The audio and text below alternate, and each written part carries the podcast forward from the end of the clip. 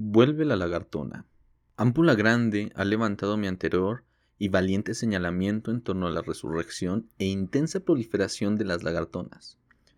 He reseñado ya con vívidos colores mis primeros contactos con este ejemplar de la zoología fantástica, y hoy, deprimido como estoy por el abyecto desempeño de San Francisco en la Serie Mundial, quisiera abundar en tan interesante y controvertido asunto. Quiero, en particular, salirle al paso a los múltiples comunicados femeninos que he recibido en el sentido de que la lagartona no existe, sino que es una elaboración de la malevolencia y el pánico masculino frente a la mujer. Aquí hay dos puntos que desglosar. Comencemos por reconocer que, en principio, el hombre siempre le ha tenido un justificadísimo miedo a las féminas. Los únicos que no les tienen miedo son los ginecólogos y los idiotas profundos. A las demás, llámese ella madre, bruja, sacerdotisa, vedete o señora, les tenemos más que miedo, eso que ni qué.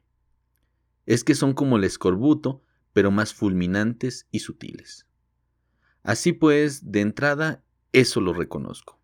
Reconozco también que, llevado por el miedo, el hombre ha elaborado con la materia femenina los más aterradores mitos desde la górgona hasta la abusadora, pasando por la vampiresa y las mujeres fatales que tanto daño causaron en los hogares porfirianos y tantas melladuras provocaron en nuestros árboles genealógicos. Admito, sin rubor, que muchos de estos casos pueden haber sido fantasías. Una mujer fatal que enloqueció a papá Naborcito, que era un bisabuelo mío, resultó ser una señora muy decente de Chalco, que sucumbió a la encendida verbosidad de mi antepasado y que no tenía nada de fatal, salvo la nariz que, según observo en las fotos, era igualita a la de Héctor Lechuga. Hasta aquí lo que puedo conceder. Confirmo y reconfirmo lo que hasta ahora dije. La lagartona existe. De muchas maneras se puede probar lo que acabo de decir. Quizá la prueba más contundente de la existencia real y objetiva de las lagartonas es el hecho, que nadie se atrevería a discutirme, de que siempre una mujer y solo una mujer detecta su presencia. Aún más, no es cualquier mujer la, la, que detecta la presencia de la nefanda plaga, es, en todos los casos, una mujer decente. Si en estos tiempos que corren, con tanto deterioro moral y ambiental como hay, no vamos a creer en lo que dicen las mujeres decentes, entonces ya no hay esperanza para el mundo. Eso digo yo. Máxime que las mujeres decentes, cuando avistan y denuncian a una lagartona, no están hablando de oídas. Pruebas hechas en Hamburgo han venido a demostrar que de cada 10 mujeres decentes, por lo menos 9.5 fueron, son o serán unas redomadas lagartonas. Preveo las críticas que se me vienen encima.